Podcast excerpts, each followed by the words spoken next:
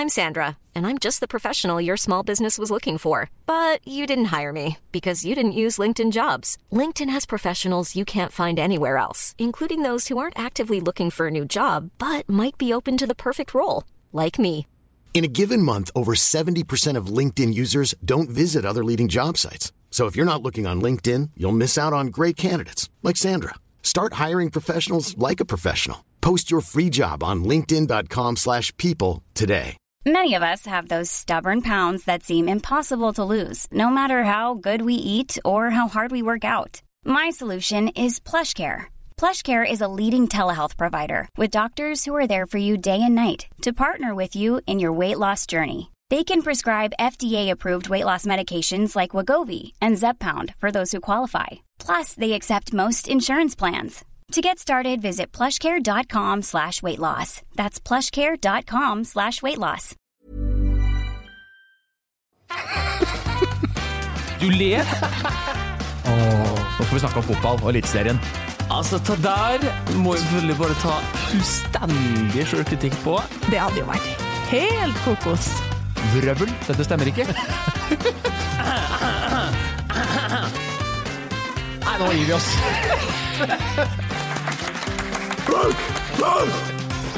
OK.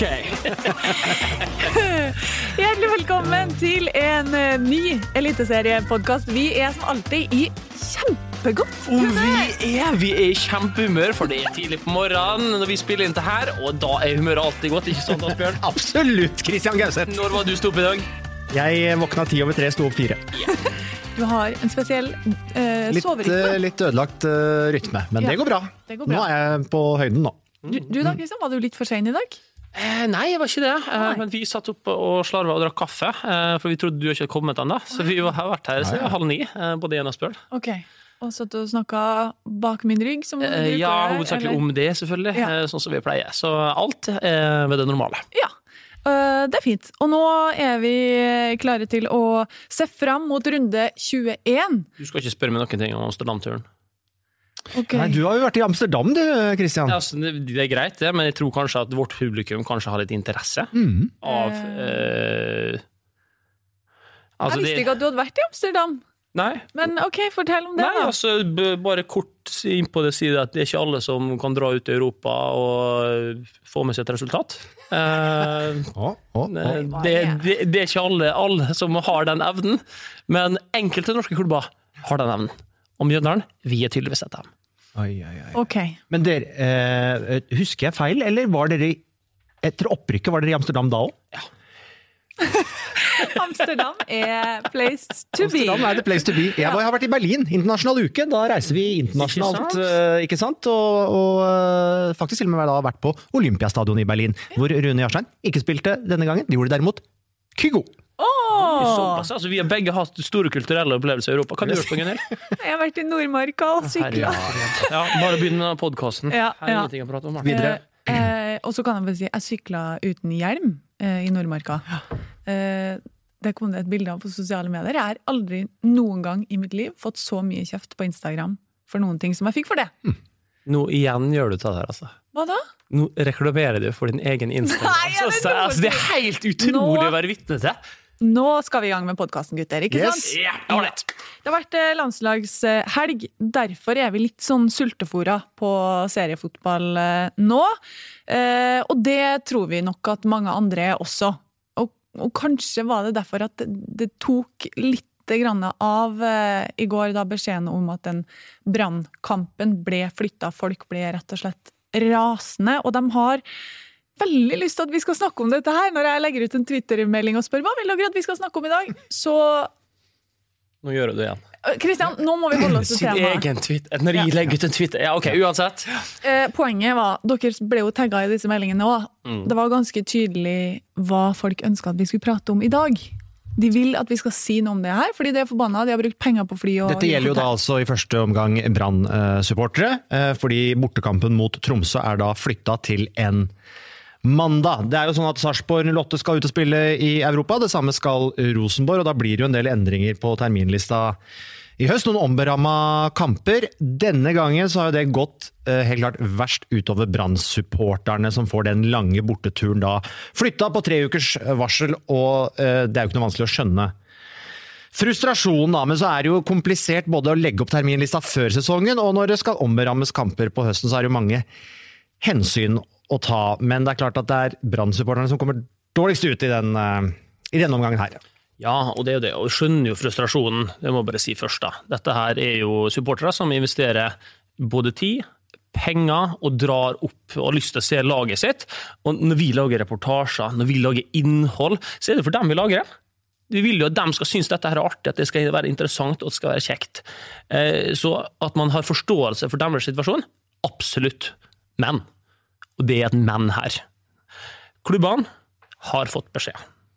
Eh, de er en del av en medieavtale som er helt enorm. Den er helt enorm, og det er sånne summer involvert at det er Det gir visse føringer. Eh, og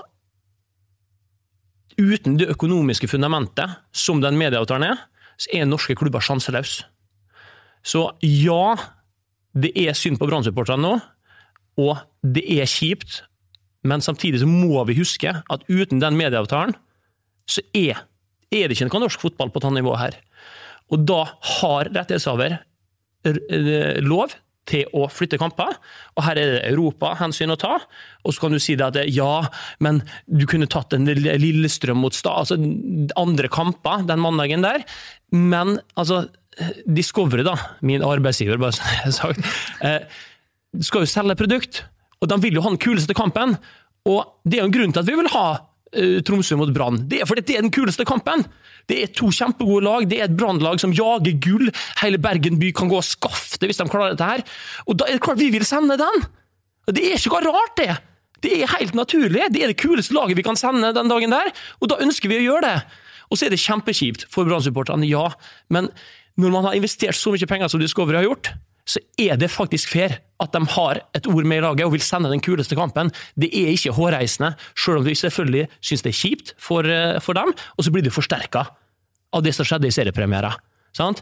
Når det var en ny sånn kjip opplevelse der de drar opp til Ranheim, og så eh, blir det ikke kamp plutselig, og så er kunstgresset dårlig, og så er det ikke varme altså, Vi skjønner det, men samtidig så må man evne å se begge deler av dette her. Eh, er mitt poeng, da. Eh, og eh, bare helt kort. Forutsigbarheten for supporterne har jo blitt bedre de par siste sesongene, i og med at TV-kampene, eller oppsettet nå har vært klart gjerne et halvår i forveien, altså blitt satt opp to ganger i løpet av sesongen. Så forutsigbarheten generelt har blitt bedre, men så blir det alltid noe flytting av kamper på høsten når det hoper seg opp med matcher, og akkurat nå så går det verst utover Brannsport. Ja, også en siste ting. Ja, det har du nok. Kom med det. Når vi sier i norsk fotball at vi ønsker å legge til rette for Europa, så kan vi ikke både legge til rette for Europa og ikke legge til rette for Europa. Hvis vi mener det, hvis vi sier det, så skjer så situasjonen her. Og det er dritkjipt, ja, helt enig, men hvis vi ønsker å legge til rette for Europa, og det gjør vi, og det må vi, skal norsk fotball komme seg opp og frem, så må vi det, og da skjer det her. Du, det her er, timingen nå er helt syk, og jeg blir så glad. Vet dere hva jeg fikk melding om nå? Nei, Christian? hvem er det du som er så utrolig populær Nei, på Instagram og på Twitter? Hvem er det du får melding av nå? Nå fikk jeg melding av Jonas Moen Rye, vår eminente mann på weben på eurosport.no. Siste nytt. Widerøe lar supportere booke om fly. Gratis! Veldig bra. Fantastisk! Nei, vet du hva, nå ble jeg så glad, jeg. Ja! Fy søren, det var dagens eh, beste nyhet. Allerede. Så får jeg dette her vid- Widerøe. Ting ordner seg. Ja, videre. Det er selskap! Jeg flyr alltid med Widerøe. Uh, Uansett hvor du skal. ja. Nei, vet du hva, det der var, det var helt fantastisk. Oi, oi, oi, for en glede. Ok, skal vi la det temaet ligge, da, selv om eh, vi kanskje ikke har svart på alt. Men eh, som du var inne på, Christian, vi skjønner jo at folk som har brukt tusenvis av kroner, blir irritert. Selvfølgelig. Men nå ordner det i hvert fall noe av det seg. Ja. Hurra! Ok, fra en hurrasak til neste, eller ikke. Det koker ganske bra i Trondheim akkurat eh, nå. Niklas Bentner, altså. Eh, vi har snakka om det så mange ganger at når du henter en spiller som han, så har du kanskje et regnestykke der du er klar over at her kan det komme et stort minus, hvis du ser på historikken hans. Og i helga så kom det, Asbjørn. så har det jo fram til nå gått forholdsvis smertefritt. Eh, han har jo oppført seg eksemplarisk, må vi vel kunne si, i Trondheim. Eh, Toppskårer i eh, Eliteserien i fjor. Eh, var med å skyte Rosenborg til et nytt eh, mesterskap. En enorm profil for klubben. Og så får du selvfølgelig den smellen nå, da. Så syns jeg jo at Rosenborg enn så lenge har håndtert det helt riktig, sånn man kan se det utenifra. Og så blir det jo spennende å se hva som skjer i eh, fortsettelsen. Både rundt eh, selve hva skal jeg si, anmeldelsen, politisaken, hvordan Rosenborg eventuelt håndterer det videre. Men så er jeg jo spent på hvordan svarer lorden på dette her! For det er jo en Niklas Bentner som ikke har hatt den sesongen eh, vi hadde forventa, eh, både for Rosenborg og selvfølgelig i og med skaden og det at han mista VM. Eh, og da i hvert fall foreløpig heller ikke har kommet seg ut til en, eh, til en annen klubb. Og sitter du og tenker bak det der eh, Mona Lisa-smilet der, Kristian? Eh, nei, jeg syns Asbjørn har mange gode poeng. Eh, spesielt det med den sesongen eh, og forventninger. Eh, etter fjoråret så var jo han ligaens beste spiller, største profil, eh, største stjerne. Eh, og det er jo, eh, for å bruke et eh, godt trøndersk uttrykk, et mageplask den sesongen han har levert. Eh, nå er søkelyset i enda større grad på han. Og så er jo den saken her Jeg syns, den er veldig rar, eh, for det første. Eh, det er veldig motstridende det kjæresten til uh, lorden er ute og sier, eh, kontra det vi får vite fra taxiselskapet. Det er to vidt forskjellige versjoner. Eh, Så hvordan det her ender, det er jo i praksis umulig å si noen ting om. For her er det så motstridende eh, fortellinger om den samme situasjonen. Eh, Nå skal jo det gå sin gang, og det er jo heldigvis ikke opp til oss å drive og dømme noe der, men jeg er jo spent på hvordan dette her påvirker gullkampen. Ja, og eh, jeg tenkte da, da dette her kom ut Ok, Niklas Bentner ble skada eh, i den brannkampen, og det var liksom starten på Det har vært en litt sånn halvveis sesong. Noen kamper bra. Det var liksom starten på en slags sånn dalende kurve, da. Ikke til VM, så har det vært litt sånn eh, svakt etter det, og så har han fått seg en skade nå. Men så begynte jeg å tenke, hva om det her egentlig har motsatt effekt? Plutselig nå får vi en heltent Niklas Bentner som liksom skal vise alle sammen at dette her, det som skjedde i helga, det er ikke meg. Mm. Og så er han bedre enn han har vært i år. Ja, jeg har tenkt akkurat de samme tankene. Eh, og jeg tror du fort kan få en sånn eh, effekt. Eh, jeg ser ja, jeg ser at han, Jesper Mathisen er ute og stiller spørsmålstegn om motivasjonen eh, hos en Bentner. Jeg ser at en Løfaldli stiller spørsmålstegn ved om hvorfor en fotballspiller er ute på byen i en frihelg. Eh, og jeg mener at begge deler er skivebom. Kan Bare si Løfaldli er kommentatoren i Adresseavisa, for dem som ikke vet det. Ja. Ja. Fotballspillere er ikke maskiner. Eh, og det stilles så store krav til oss i hverdagen med tanke på kosthold, med tanke på trening, med tanke på prestasjon, og i hvert fall for en fyr som Niklas Bentner. Så når han har ei frihelg, at han ikke skal kunne ta med seg kjæresten sin ut eh, på ei hyggelig stund i København, det må nå være lov. Altså Hvis man ikke skjønner det, hvis man forventer at en fotballspiller skal sitte inne og se på eh, en film eller en serie hver eneste kveld hele året, så vet man ingenting om hvordan det er å være fotballspiller. Det syns jeg er helt utrolig å lese. For det er så fjernt fra den virkeligheten som fotballspillere lever i. Det må gå an én kveld i ei frihelg, når du er skada, å kunne gjøre sånne type ting. Så det der er helt riktig. Det tror jeg er sunt for Niklas Mantler. Og, og det er jeg jo helt enig med Christian uh, i det, og jeg uh, av alle støtter absolutt det å gå, gå ut en tur på byen ei helg, hvis du har fri.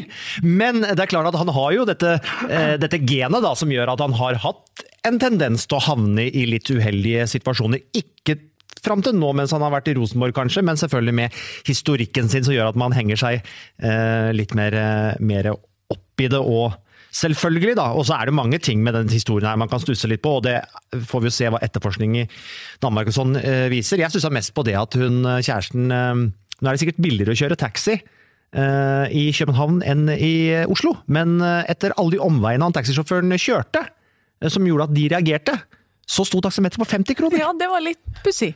Det stussa jeg litt på.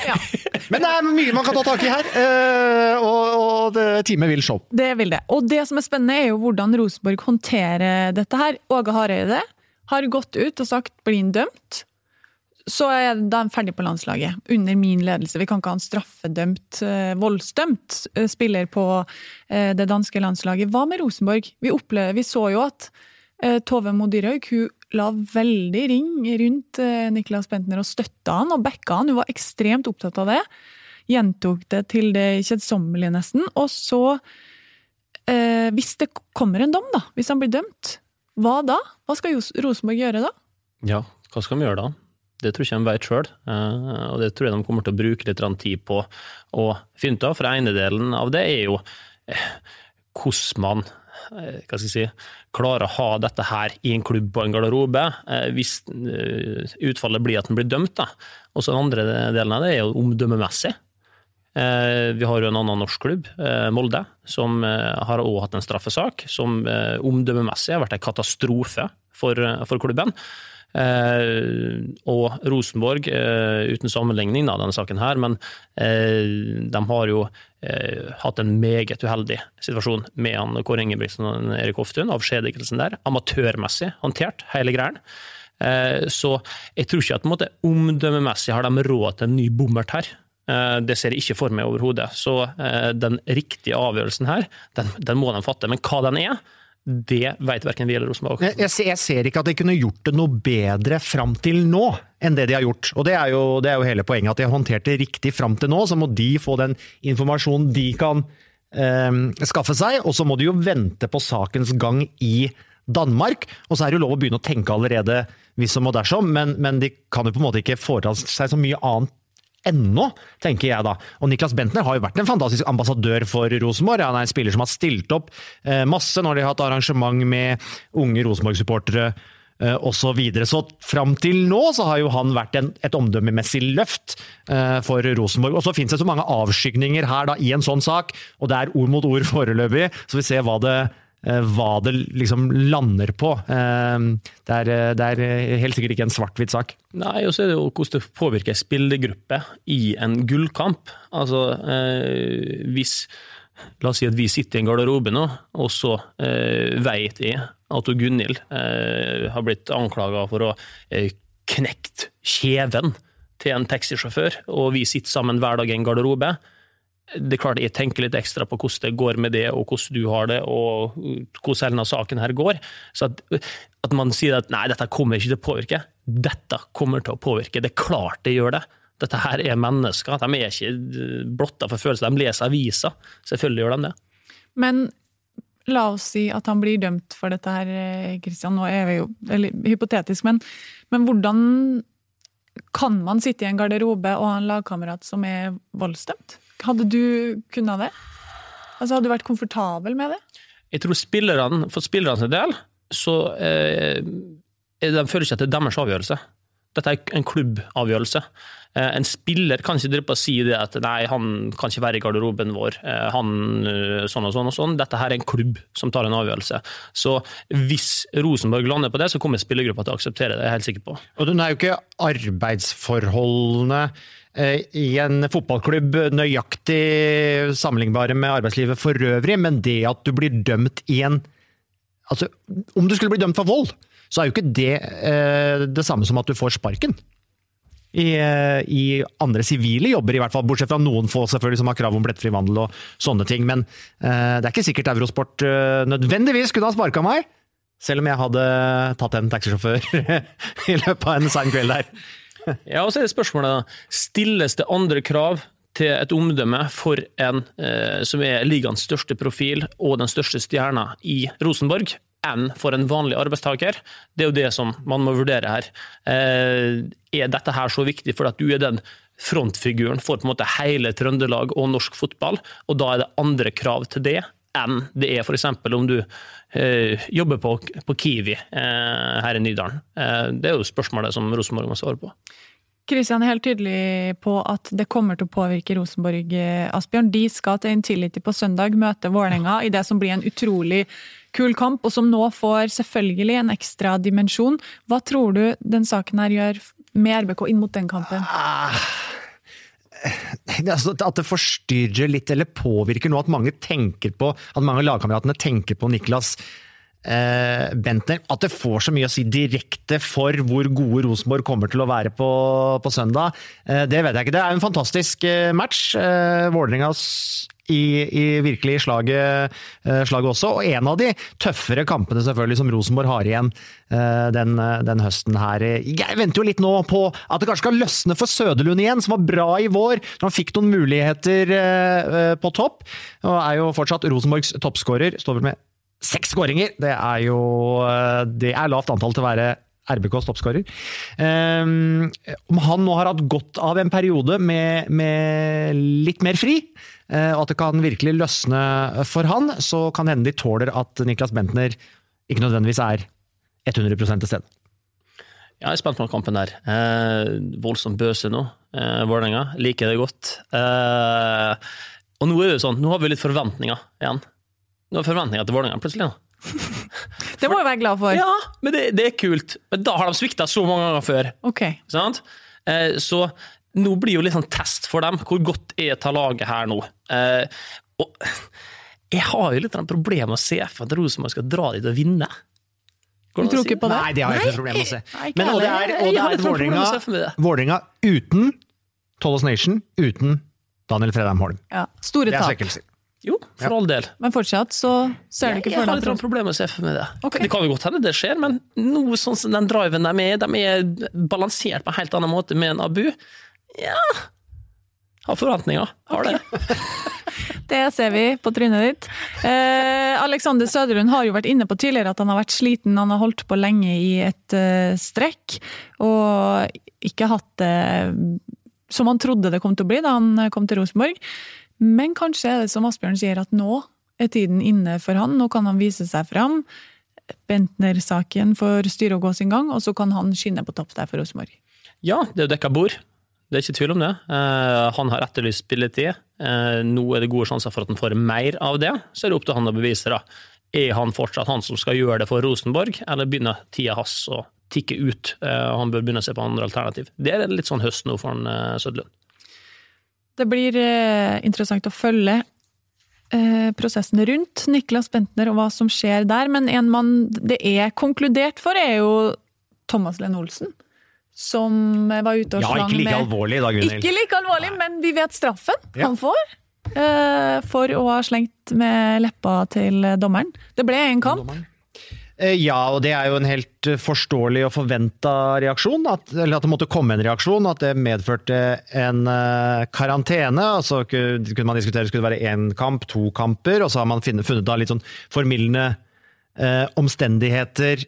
Han var veldig kjapt ute med å beklage, legge seg helt flat, si unnskyld. Eh, pluss at eh, de fant vel også en litt formidlende omstendighet i hvordan vår gode kollega Jonas Berg Johnsen som intervjuer hadde, hadde ordlagt seg der. Han var litt, litt upresis i ordbruken der. Jeg, jeg sitter og tenker det at det, Og da må man jo gjøre endringer i regelverket og hvordan det håndteres. Men de situasjonene her skulle da vært Skulle vi hatt en slags reaksjonsform som var en eh, Kall det irettesettelse eller en skriftlig advarsel før du eventuelt får en karantene ved andregangs forteelse. Det sitter jeg og føler at Thomas Lene Olsen er jo ikke en gjenganger som skjeller ut dommere i intervjuer etter intervjuer, og nå var han frustrert, og så er det det utbruddet, han må ta ansvar for det sjøl. Ja, men skulle vi ha sett på regelverket og håndteringa av det om det hadde vært mulig å ha en, en mellomløsning der? Riktig straff, syns du, Christian? Eh, riktig at det kommer straff. Du kan ikke kalle dommeren for en jævla dommerfaen. Altså det, det, det går ikke an. Det, der, går, der går det ei grense. Og vi skal ha følelser, vi skal ha engasjement og eh, gnist i det vi driver på med, og eh, vise det både til TV-seerne og på banen, men der går det ei grense. Det, det funker bare ikke. Og så ser jeg at uh, Frode Kippe er og sier at ja, det er litt kjipt, og da kan det hende at det blir en endring på hvordan man intervjuer og. Dette er ikke noe problem, det. Hatt pauseintervju. Mange år. Ingen problem. Det tar intervjuet her, og den sinnstilstanden og måten å svare på Lene Olsen akkurat der og da, og spørsmålet til Jonas der og da, kombinasjonen av det der, det var problemet. Ikke pauseintervjuene i seg sjøl. Ingen problem, det. Folk klarer å oppføre seg, det har vært god underholdning, mye av det som har blitt sagt òg, og man ser at man ikke er så balansert som man er ellers. Så Her er det kun én situasjon, og da er det ikke Ja, det, er jo, det, er systemet man trenger å det har jo vært andre situasjoner også, selvfølgelig, men det er sjelden. Det er jeg helt enig i. Ja, men de har jo vist, forbundet har vist at uh, Bamba-saken for eksempel, eh, sa at uh, dommeren var blind, uh, eller i det, det, det leia der. Og det var ingen problem, det. Det var helt greit, det. Sant? Så skillet her for engasjement, og Fotballforbundet ser jo det her. De ser jo det at ok, her er det Det var greit, men når du går over den grensa, jævla dommerfaen, Ja. da blir det karantene, ja. Og det må det bare være normal folkeskikk, vel? Men da er en kamp riktig? Ja, Ok. det syns jeg. Litt kritisk er det jo for Lillestrøm, da, som skal til Kristiansand, og selvfølgelig veldig gjerne vil ha med seg eh, storskåreren sin.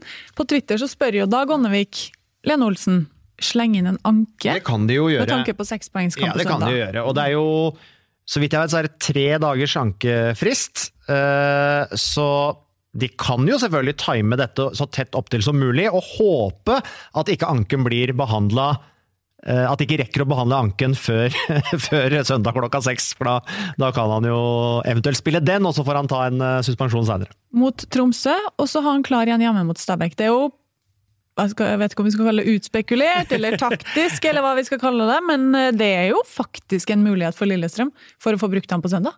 Ja, det ville jeg gjort. Du ville gjort det? Ja, ingen tvil. Det der er det Forsvaret som, som Start har. Der er det fullt mulig for en Lene Olsen å, å herje. Eh, og det er en så avgjørende kamp, og de var gode borte mot eh, Sandefjord, eh, sist bortekamp. Eh, her store muligheter, så det, det overrasker meg ikke om Lillestrøm tenker akkurat sånn som Dag, var det han heter? Dag. Dag, ja. Klok mann. Ja. Eh, det er jo en utrolig viktig kamp for eh, begge lag, det der. der. Og det kommer jo til å være masse folk på tribunen. Det er jo veldig gøy. Eh, vi skal gi litt tilbake til det senere. Men Ida Bolin, eller eh, hvordan det uttales, på Twitter, hun har skrevet til oss hver gang vi skulle hatt sending. Ofte etter sending. at det er spilt inn. Etter det er sendt inn. Sendt inn. Men nå er det tidsnok, så nå syns jeg vi skal svare Ida. Ja. Hva lurer du på? Ida lurer på om vi har litt info på Jørgen Lennartson. Han er så anonym kontra de andre trenerne, liksom. Eh, Syns vi Ja, at han han har er ikke vært i Lillestrøm så lenge, så det er kanskje det. Eh, Men han har jo en fortid i Stabæk, selv om det heller ikke varte så lenge. Der var det jo mye problemer akkurat den tida Lenarsson var der. Han fikk seg jo mange gode norske venner gjennom den tida i Stabekk. Hadde jo Geir Bakke som eh, assistent, eh, så han har hatt mye kontakt med Geir Bakke, med Berntsen og den gjengen der nede, også andre norske trenere. Så dro han jo til Elsborg. Elfsborg. Det var gøy, Han tok jo over Elfsborg etter Magnus Haglund, som jo i sin tid da forlot Elfsborg for å bli LSK-trener. Og så vant han jo Allsvenskan med Elfsborg, ehm, men fikk vel fyken derfra også året etterpå. Jeg tror det han er kjent for i Sverige, er vel for å være en veldig pasjonerad. Han er en sånn super fotballfyr som ikke tenker på så veldig mye annet, kanskje litt på trav. eh, som mange svenske fotballfolk også er veldig opptatt av. Men eh, han, eh, han tror jeg spiser fotball eh, på brødskiva til frokost. Ja, og det er jo mange av de trenerne her som på en måte har fotball i hodet døgnet rundt, men Jørgen Lennartson har virkelig det. Jeg har veldig inntrykk av det, altså. Ja. Eh, og, og i hvert fall utad framstår relativt lugn, som mange andre svenske trenere vi har hatt eh, i Eliteserien også har gjort. Så er kanskje derfor Ida foreløpig syns Jørgen Lennartson virker litt, litt anonym. Så sa han da han kom at han syntes det var spennende å gå løs på en helt annen oppgave enn det han har hatt i Sverige. For da I'm Sandra, and I'm just the professional your small business was looking for. But you didn't hire me because you didn't use LinkedIn jobs. LinkedIn has professionals you can't find anywhere else, including those who aren't actively looking for a new job but might be open to the perfect role, like me.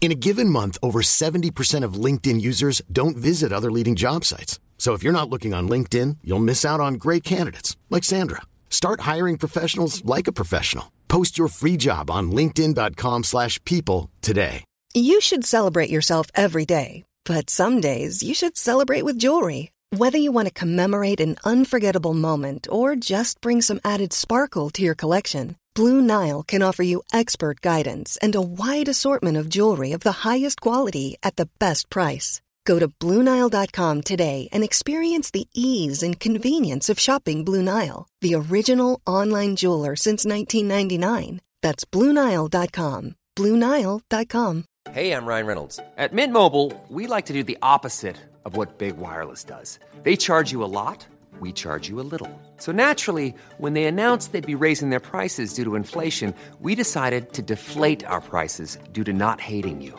That's right. We're cutting the price of Mint Unlimited from $30 a month to just $15 a month.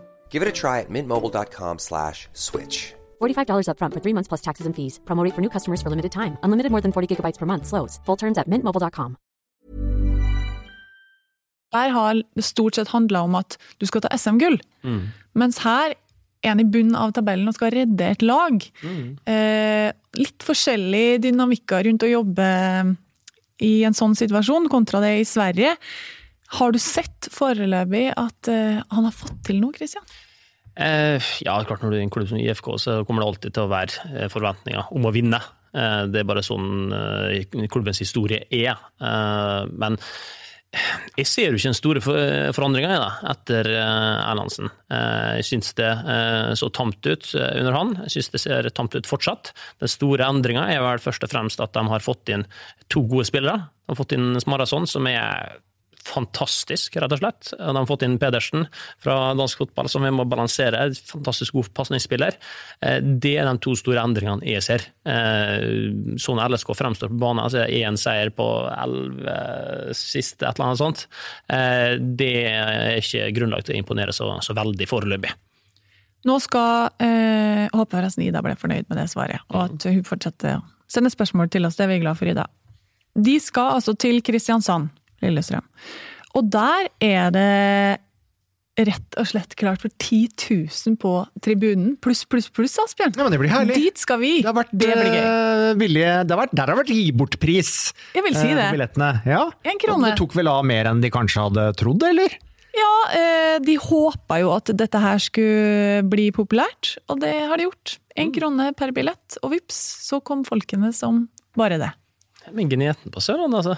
Nei! de er ikke kjent For å være det heller, vet du. Men de er jo kjent for å være litt De er litt treige, er de jo selvfølgelig. Så de trengte kanskje denne her lille ekstra oppmerksomheten og dette evenementet for å komme seg på kamp, og det, det trengs jo. Nå snakka jeg med eh, Kjetil Rekdal og Tor Christian Karlsen, siden vi skal dit, eh, Asbjørn. De gleder seg altså så innmari, fordi nå får de faktisk hjelp av publikum i ryggen, da. Ja. Hvor mye har det å si? Ja, mye å si, selvfølgelig. Og dette er jo skjebneuke for å starte. Det er virkelig en skjebneuke. Kampprogrammet deres det er lagt opp sånn at det, det blir tøffere og tøffere utover. Denne uka her derimot, hjemme nå mot Lillestrøm, og så neste, borte mot Glimt. Der er det mulig. For skal ta laget her greie seg, så må de ha med seg, jeg tror, fire poeng. fra disse to kampene her. Mm. For dem de har slått til nå i år, skal vi se her da, jeg noterte det ned, de har, eh, de har altså slått Tromsø, som ligger på åttendeplass, de har slått KBK på niendeplass, de har slått Glimt, og de har slått 14.-plasserte Stabæk. Fire seire på 21 kamper. Så skal Start stå i divisjonen, så er denne uka her, som kommer nå, den er altså så avgjørende. Den er så avgjørende, for etter der så er det kjempetøft. Da har de borte mot uh, Vålerenga, de har Sarpsborg, de har borte mot Tromsø, og så kommer Molde på besøk. Og sånn fortsetter litt bort etter der òg. Og og, og de misbrukte jo muligheten hjemme mot Odd. Det var en fryktelig Ja. svak, fryktelig svak eh, kamp. En match hvor de, man kunne hatt sett for seg, og hvor sikkert Rekdal også hadde sett for seg at her er i utgangspunktet mulighetene for poeng, men da var de svake. Ja, og mot Ranheim. Og en svak eh, performance. Og nå borte mot Kristiansund sist, en god prestasjon, men så slapp de inn på slutten. Så de, han, han- Kjetil hadde nok sett for seg at de skulle ha mer poeng nå enn det de har. Eh, så nå, denne uka som kommer nå, åh, ja, det blir avgjørende. Fire poeng. Men det som eh, Altså, du snakker om at det betyr enormt mye å ha 10 000 i ryggen på tribunen, men er det så viktig at det kan være med å vippe en tettkamp i Starts favør? Er det så mye kraft i det? Klart det er det. Hvis du har eh, et publikum i ryggen, så gir det, gir det ekstra energi. Og det er enklere å ta det ekstra løpet. Det er enklere å gi litt ekstra i den duellen når du har liksom 10 000 på tribuner enn om det er ja, tynne tall, da, som det har vært eh, før, eh, før i år på, på Sør Arena. Så eh, det, det gir mye gratis. Så, så kampene her er så jevne. Det kommer til å være nerver, det er to jevne lag. Og hvis du har 10 000, pluss at du har en Lene Olsen potensielt ute med karantene, så er det sånne små detaljer som kan vippe det over og bikke tre poeng veien til start. Det blir en veldig gøy kamp, eh, Asbjørn. Jeg gleder meg til eh, litt eh, sørlandsmagi. Rekker vi Dyreparken først, eller hvordan blir det? Ja.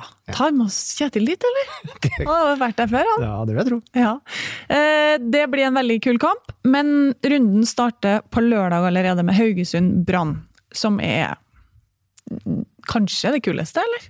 Ja, det er det. Eh, for det er et sånt potensielt momentskifte nå i, eh, i toppen. Eh, Rosenborg skal til Intility. Kjempevanskelig eh, kamp, som vi har vært inne på. Og Brann, da. Sant? Vært litt out of sorts, ikke helt der. Nå, hvis de klarer å dra til Haugesund og vinne, derimot, samtidig som de får et resultat med seg eh, fra Oslo, vips. Så er det full fyr i teltet igjen. Sant? Da er jeg plutselig sånn Oi, de kommer til å skjønne at dette kan vi klare. Dette her kan vi få til. For at kampprogrammet til Brann kjempeenkelt sammenlignet med Rosenborg sitt, som er både cup, Europaliga i tillegg til eliteserie. Så ah, Ja, altså, og Haugesund selvfølgelig borte. Helt klart en av de vanskeligste kampene som Brann har igjen. Kanskje den vanskeligste. Forventer jo at det kommer til å smelle ordentlig. Det er jo to av de mer fysiske lagene som, eh, som barker sammen der. Og, og Haugesund etter at de tok steget opp og etablerte seg på det øverste nivået, så har jo de ofte vært en vanskelig motstander for, eh, for Brann. Eh, For så vidt både i Bergen, eh, som vi har sett, og, og mm, på Gamla. De kaller det fortsatt Gamla, selv om stadion er kraftig, kraftig oppgradert der de senere åra. Brann har jo vært tydelig på det. det der er Gamlå, kanskje. Gamlå, ja. Ja. Det er en ekkel kamp for oss å dra til Haugesund, og for Haugesunds del så er jo det her den kuleste kampen de kanskje kan spille i løpet av eh, sesongen. Um, men FKH, nå er det gått to uker siden forrige runde, borte mot Rosenborg. Der var det, kanskje for første gang nå, noe skikkelig daft.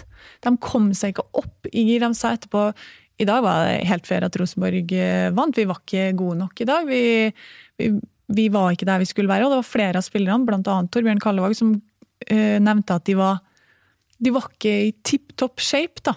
Så det er litt sånn spennende å se hva de her to ukene har gjort, om de har fått fylt på lagrene som de helt åpenbart hadde behov for. Hvis du ser også på Haugesund sin sesong, eh, så har de sjelden hatt to dårlige kamper på rad. Altså, og de har alltid på en måte, de har, de har unngått å havne i sånne eh, lengre perioder med doble resultater. Det er selvfølgelig lett å si, for du kan bare se på tabellen, så ser du hvor de er. Men altså, andre lag har jo hatt litt sånn har sine slumps, da, men det har egentlig ikke Haugesund eh, gjort. Så jeg tror ikke de trenger å være kjempebekymra fordi om de ikke er helt oppe på nivå én kamp mot, eh, mot Rosenborg. At de kommer til å være supertente. Det kommer de til å være. Og så får vi si at vi gleder oss til å høre Brann-fansen på bortebane, da. For de kommer sikkert eh, veldig mange til å reise sørover til, eh, til Haugesund, så der blir det herlig ramme. Storinnrykk. Og jeg tror også det blir utsolgt eh, Haugesund, som har slitt med publikumstall i år. Det er veldig, veldig gledelig. Men eh, FKH i fjor, hvis vi skal se på det, hadde en skikkelig tung høstsesong. Tapte masse kamper, og det var egentlig der det sakka akterut. Og vi spurte Horneland om det her tidligere i sommer. Tror du de er trent på en måte nå sånn at de kan stå løpet ut med tanke på medaljejag? Og han sa ja, faktisk i år så tror jeg det. Men nå får vi kanskje se, da om måten de trener på gjør at de holder ut, eller om høstsesongen blir for tung. Ja, og så er det jo mye samme folka som spiller. da. Det er ikke så store utskiftninger. her. De har fått fylt på litt med en, en Wadji har fått inn Svendsen, og så har de skifta litt på både Karamoko og Pallesen eh, inn og ut der. Eh, Så, men basen er jo fortsatt de samme folka, og de har nå spilt eh, mange kamper. De er med i cupen enda, de har spilt kamper der òg. Så den høsten her, det blir jo syretesten for, eh, for Haugesund. De er i posisjon nå til å ta en medalje. Det sånn de har fremstått til nå, så er det alle muligheter. Jeg vet de ikke liker at vi sier dette greiene her, men så så gode er de faktisk. Eh, og nå til helga Brann, storebror, kommer på besøk. Full stadion. Altså Ja, det er en ny test, det her. Men hvem er favoritt?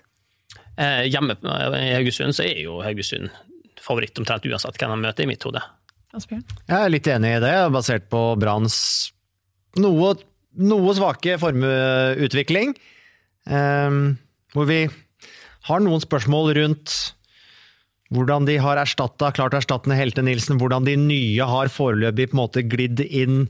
Yttergård i en ny rolle der, Bamba som vi foreløpig ikke har sett noe til. Hva velger Nilsen borte mot Haugesund. Da går han for Skålvik, hvor han vet akkurat hva, han får. Ser han for seg enda mer av kontringsstyrken til Bamba, at det er smartere? Det er jo en av de spennende tingene før den kampen. Og så er liksom Brann ferdig på lørdag, så Rosenborg mm. vet alt hva de skal forholde seg til når de drar til eh, Intility på søndag.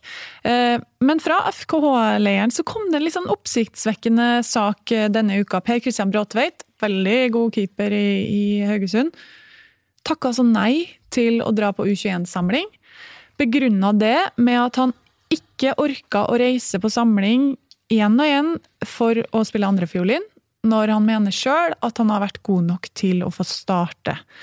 Der er det Sondre Rossbakk som er nummer én. Så han lukka altså døra til U21, selv om han samtidig sier at uh, han tror ikke dette har noe å si for framtidig A-landslagsspill, hvis det skulle være aktuelt for han. Hva tenker du? Nei, det er jo to aspekter her. Eh, For Haugesund som klubb så er det jo dumt. For hvis du har en keeper som er med i U21-tropp, og som potensielt kan spille eh, kamper i U21, jo større eh, scene du får, jo mer salgbar er han, jo større verdi har eh, og jo mer penger får du inn i klubbkassa den dagen du selger den. Dette her er noe som klubber ute i Europa ser på. Hvor mange U21-kamper har du, hvilket nivå har du spilt på, hvordan har du gjort det der. Så for deres del så er dette her litt kjipt. Men hvis du spør meg personlig om dette her, Ja, det gjør vi jo som regel. så eh, må jeg si at jeg elsker det. Jeg absolutt Gjør du elsker det. Han sier, med dette her, så sier han jeg er god nok. Og jeg har vist at jeg er god nok lenge nå. Jeg har vært tålmodig, og jeg har tenkt godt igjennom det. Jeg har prata med forskjellige folk, og jeg har tatt en avgjørelse at dette her er veien jeg ønsker å gå. Jeg er så god at jeg eh, vil heller trene her hjemme, komme i form, fremfor å dra dit, sitte på benken og sitte og irritere meg over at jeg ikke spiller. Så jeg ser på dette her som et uttrykk for stor ambisjon, og jeg tror ikke NFF, når siden med A-landslaget, jeg tror ikke han lukker noen dør her. Jeg tror ikke NFF lenger er bygd opp sånn at det, alt skal være liksom havregrøt og kli og det skal være vann, liksom. De klarer å se det at ok, hvis prestasjonene er gode nok, så tar vi med han fyren her uansett. Jeg tror det er det som kommer til å vektes, fremfor at det, nei, han sa nei til U21 altså, fordi han mente han var god. Altså, de kommer til å gjenkjenne dette her som et uttrykk for ambisjon, så hvis han klarer å realisere potensialet sitt i enda større grad, ingen dør er lukka her. Ja, så lenge du har en ålreit kommunikasjon med landslagsledelsen og forbundet, så tror jeg også det, og jeg har egentlig stor respekt for, det, for det valget han tar. Og det er jo litt av det som er loddet ved å være keeper, da. Da blir du ofte sittende mange, mange matcher på benken uten å komme inn på et eneste minutt, hvis det bare er én som er bitte litt bedre enn deg, eller vurdert bitte litt eh, bedre enn deg. Og vi har jo det samme på A-landslaget med André Hansen, som har takka nei og ikke gidder å reise rundt og da være uh, første eller andre reserve bak, uh, bak Rune Jarstein. Men André Hansen er en voksen mann. Per Christian Bråtveit er 22. Eh, Er det ikke litt nonsjalant? Altså, skal det ikke være et privilegium å få lov å være med i landslaget? Du kan jo høste eh, erfaringer, opplevelser, selv om du ikke er på banen til enhver tid. Ja da, det er mange flotte hotell i Øst-Europa som du eh, får, får oppleve, og de har en nydelig sånn bulgursalat der, eh, flere av stedene der. Eh. Jeg tror, ja, jeg tror ikke at det der er noe tap, nei, det tror jeg ikke. Eh, Hadde han spilt, så er jeg helt enig, og han har vært med lenge. Og i tillegg, da, så må vi ikke glemme det, det er gjennomtenkt det her. Han har tenkt gjennom det, og prata med forskjellige folk, prata med treneren sin, prata med klubben, prata med landslagsledelsen, og så har han tatt den avgjørelsen her. Så det er ikke et sånt ah, 'jeg er forbanna for ikke spille, de skal ikke være med mer'. Dette her er gjennomtenkt. Det er et uttrykk for ambisjon, og jeg elsker det. Ja. Hyll, hyll. Ingen primadonna Og han er jo det, for å si om Bråtveit. Han eh, var jo eh, litt ujevn i vår. Men han har tatt opp hansken og prestert bedre i høst også, så han viser jo også at han eh, er en type ung alder til Joss, klarer å ta seg sjøl i nakkeskinnet og løfte prestasjonene sine når han får beskjed om det. Og har eh, feberredninger innimellom som er helt ville, og som kan bli avgjørende på lørdag. Spennende. Ja, veldig, veldig. Du solgte inn bedre der, Asbjørn. Jeg syns Gunhild Han måtte ta det litt ned, fordi jeg holdt på å klikke. Um, Håkon Brekka aner meg at det er en FKH-supporter. H-dog. H-Dog, ja. ja. Fint. Eh, han eh, spør om jeg ser frem til å komme på Haugesund stadion. Det er Jonas som skal dit, men han Du er vel mer som en huskatt bort på uh, Haugesund stadion? Føler du der hele tida? Huskatt? Ja. Vet ikke helt om jeg er komfortabel med er det, Kristian? Du er der mye, da. Eh, Ja, jeg har vært på en reportasjetur der i år. Det er riktig. Ja. Ja. Fra, I motsetning til Gauseth, meg, som er mer litt sånn bakgårdskatt. Ja, bakgårdskatt, ja. ja huskatt er for så vidt Eller røyskatt, da. Ja. Du. Jonas skal uansett dit, eh, sammen Kenneth og Tor Ole, er det muligens. Eh, Men Håkon Brekka skriver Haugesund 1, Brann 0, spiller nummer 7, Christian Grindheim, og så ga-ga-ga-ga-ga, som er det spikeren på Haugesund eh, stadion roper når det er mål.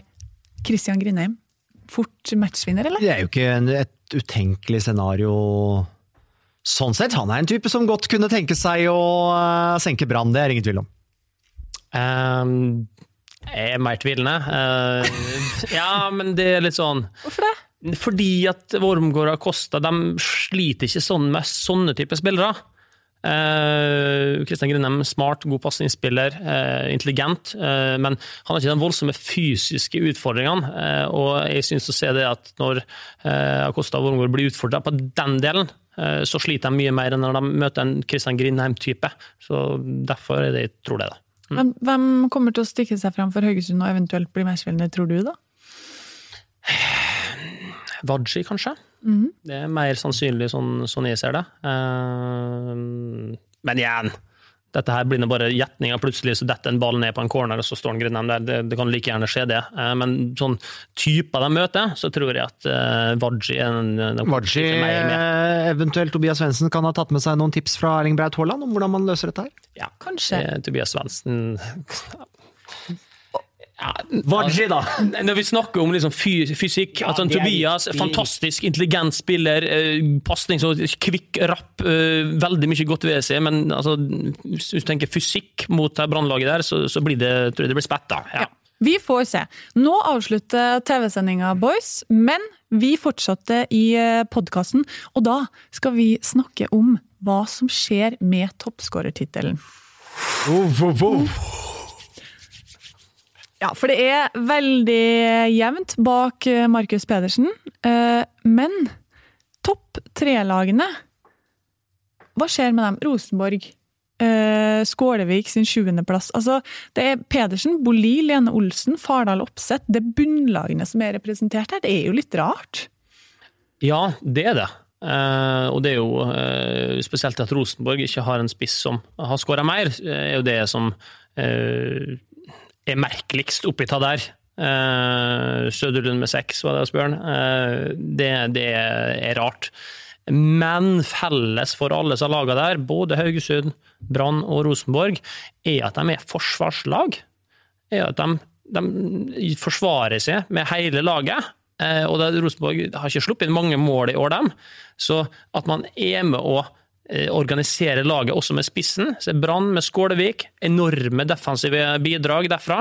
Eh, de, de bruker veldig mye av kreftene sine på den defensive jobben.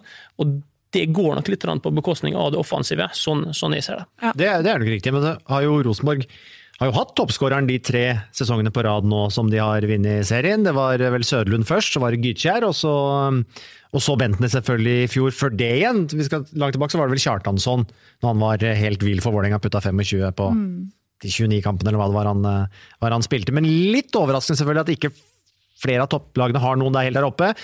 Molde har jo Braut oppi der, da. Ja, han er jo oppi der. Også, I tillegg så har de jo gjennom sesongen rullert mye på hvem det er som har spilt der oppe. Det har ikke måttet vært én fast eh, toppspiss eh, for Molde, så de har jo et færre, færre antall kamper, selvfølgelig. da.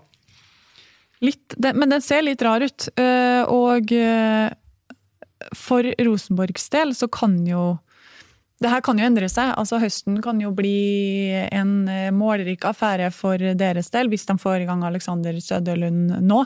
Men likevel litt merkelig. Ja, helt enig. Godt spørsmål. Et godt spørsmål fra hvem var det? Jørgen Karlsen.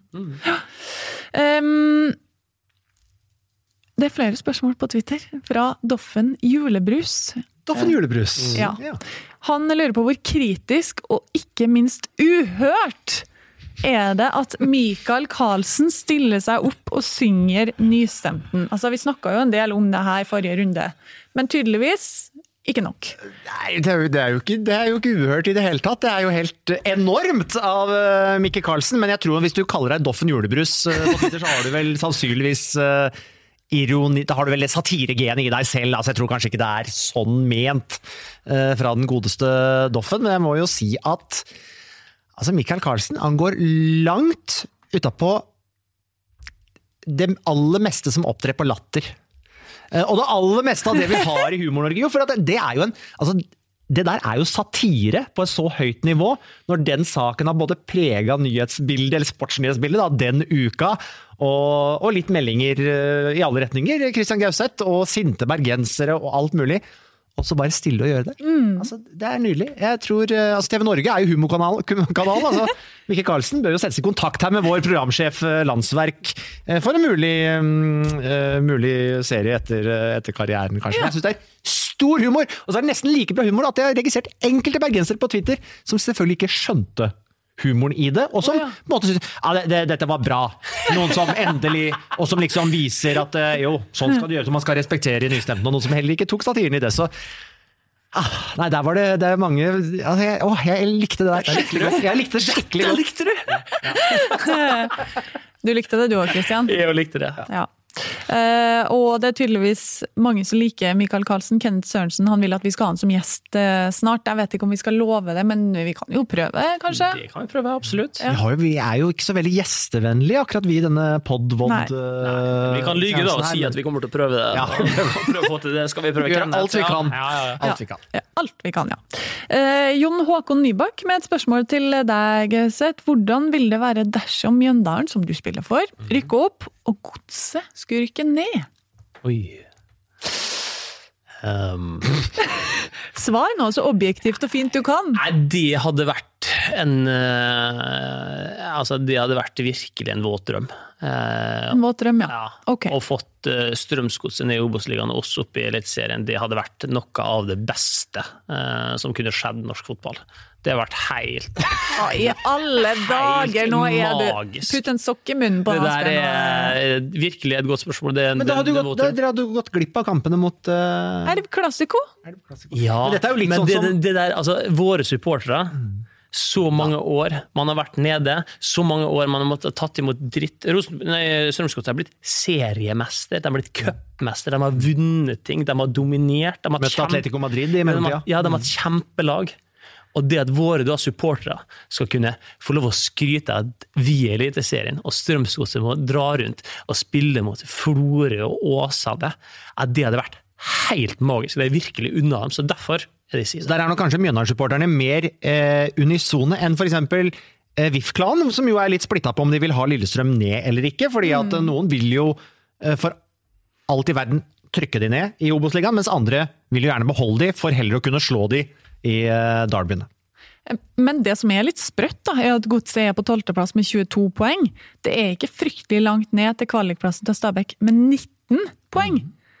Det ser jo faktisk eh, litt skummelt ut. Og med tanke på hva de har vist, eh, også de siste kampene, selv om eh, angrepsspillet til tidvær er bra, så lekker de altså som en sil. Mm. Og før forrige match mot eh, Tromsø så sa BP til oss nå har vi jobba med forsvarsspill hele uka, og jeg føler meg trygg på at du vil se resultatet av det i dag. Ja, det vet jeg ikke akkurat om vi gjorde, da. Det gjorde vi på ingen måte, og vi prata litt om, om det forrige uke òg, at dette her, var, eh, dette her var et godt stykke unna det man forventer når man har hatt ei opprensning. Og jeg sa den gangen at jeg, jeg var så lei den spillergruppa til Strømsgodset. Ja. Lei av at det liksom hele tida må tas tas oppgjør og sånn barnehageunge. Jeg tar greiene her. Okay. Jeg må drive hele tiden sånn, nei, nå stiller vi krav, og nå må BP ut og være streng, og nå har de fått hjemmelekse. De har fått hjemmelekse fordi de var ikke fornøyd med svaret han fikk. Og så, nå skulle han liksom komme tilbake med mer konkrete ting enn liksom, ja, jeg skulle gjøre mitt beste, og sånt der. Og da var han plutselig fornøyd, da har han gjort leksa si. Altså, kom an! At den spillergruppa der, med den enorme kvaliteten som sitter der inne, ikke klarer å prestere bedre, det er en skam. Det er en skam, og jeg forventer helt andre prestasjoner av dem utover høsten. For dette her, det bør de klare rimelig greit. Nå har de jo, hatt, eh, har de slått Ranheim et par ganger da, denne sesongen, selv om det eh, begge gangene var på Marienlyst. Ja, men nå er det, det er på en god kunstgressmåte blitt, eh, og på Ranheim, så, eh, mot et lag de har taket på. Så ingen grunn til at de ikke skal, skal, skal ta dem der oppe. Ok. Eh, vi nærmer oss eh, slutten, men vi skal ta med et Twitter-spørsmål til. Da det raste som verst i går og folk var sinte på oss for denne flyttingen av kampen, så kom Benjamin Sars, som vi har spørsmål fra hver eneste podkast. Og stiller spørsmålet eh, er det sånn at spillere kjenner igjen enkeltsupportere på motstanderlag. Eksempel hun kjerringa fra Sarpsborg, eller han som roper 'Gauseræva!' på Hamar. Ja. Dette her kjenner man igjen, og det kommer ofte på de mest irriterende tidspunktene. Eh, når du føler at du kanskje er i litt flyt, og så skal du ut og ta en corner, eller du står og skal eh, drikke, drikke litt på en corner da, fra liksom en drikkeflaske. Eh, du ligger under, og da kommer det. Da kommer det hver gang, og det er liksom de samme folka. Du, du prøver å ha fokus, prøver bare Men du hører det? Du hører det så godt, og så skimter du litt sånn i øyekroken, står det sånn der, står og peker på, og det er sånn der, og det er kjempeirriterende. Så ja, det merker man veldig godt. Artig spørsmål, da. Ja, ja, det er jo, Det var deilig. Men det, har jo, det er jo um, Og det, det er jo liksom sånn du ville jo ikke hørt det her på Old Trafford, liksom, men, men, men det er noe, og litt mindre stadion, kanskje ikke fullsatt litt der, og det så tysner det litt, og så er det noen som ser litt snilt. Og det er, jo, det er jo mange trenere som snakker om bortearenaer. Når de kommer på Alfheim, så veit jeg at han jævelen sitter på det samme setet der han sitter i 15 år. Og liksom, tenk deg, liksom, Dag Eilif Fagermo har vært der oppe 10-11 år på rad nå og hørt det samme fra han samme person. og sånn. Jeg, det, jeg skjønner at det kan komme litt innunder hunden på det. Ja, det blir jo litt personlig. Det scenarioet du nevner, Fagermo, er han supporteren som sitter rett bak der. Han gleder seg jo, ikke sant? For han vet hvis han har fått reaksjon én gang, så vet han Fagermo husker det. ikke sant? Og da, så, den uka frem mot kampen der oppe, da, så er det sånn Ja, skal han opp og prate med en Dag Eilif? Så han gleder seg til å slenge drit. Så det, det, det artig, artig, godt lagt merke til. Altså, jeg vet ikke om jeg takla det. Jeg lurer på om jeg snudde meg og Man må ikke klikke, det har jo skjedd det men jo, at noen har jeg Du er så følsom og kveksete at du hadde irritert over tær. Og Kveksete? Ja, det ser du, ikke sant? Point taken. Ok. oh, men det, det her ble en skikkelig lykkepille av en avslutning, syns jeg, på dette her. Ja. Du syns det? Du har ikke blitt kalt kveksete i dag, Jeg har blitt kalt verre ting. Ok. Tusen takk for praten, boys. Og for en gladmelding med ombooking av fly! Åh, det gleder hjertet mitt. Hyll Widerøe, fantastisk eh, Fy søren. Nei, nå er det bare å komme seg ut i sola. Eller regner det? Ja, det er det. Da går vi. Takk for i dag! Du ler. Nå skal vi snakke om fotball og Eliteserien. Altså, ta der må vi selvfølgelig bare ta fullstendig sjølkritikk på. Det hadde jo vært helt kokos. Vrøvl. Dette stemmer ikke. Nei, nå gir vi oss.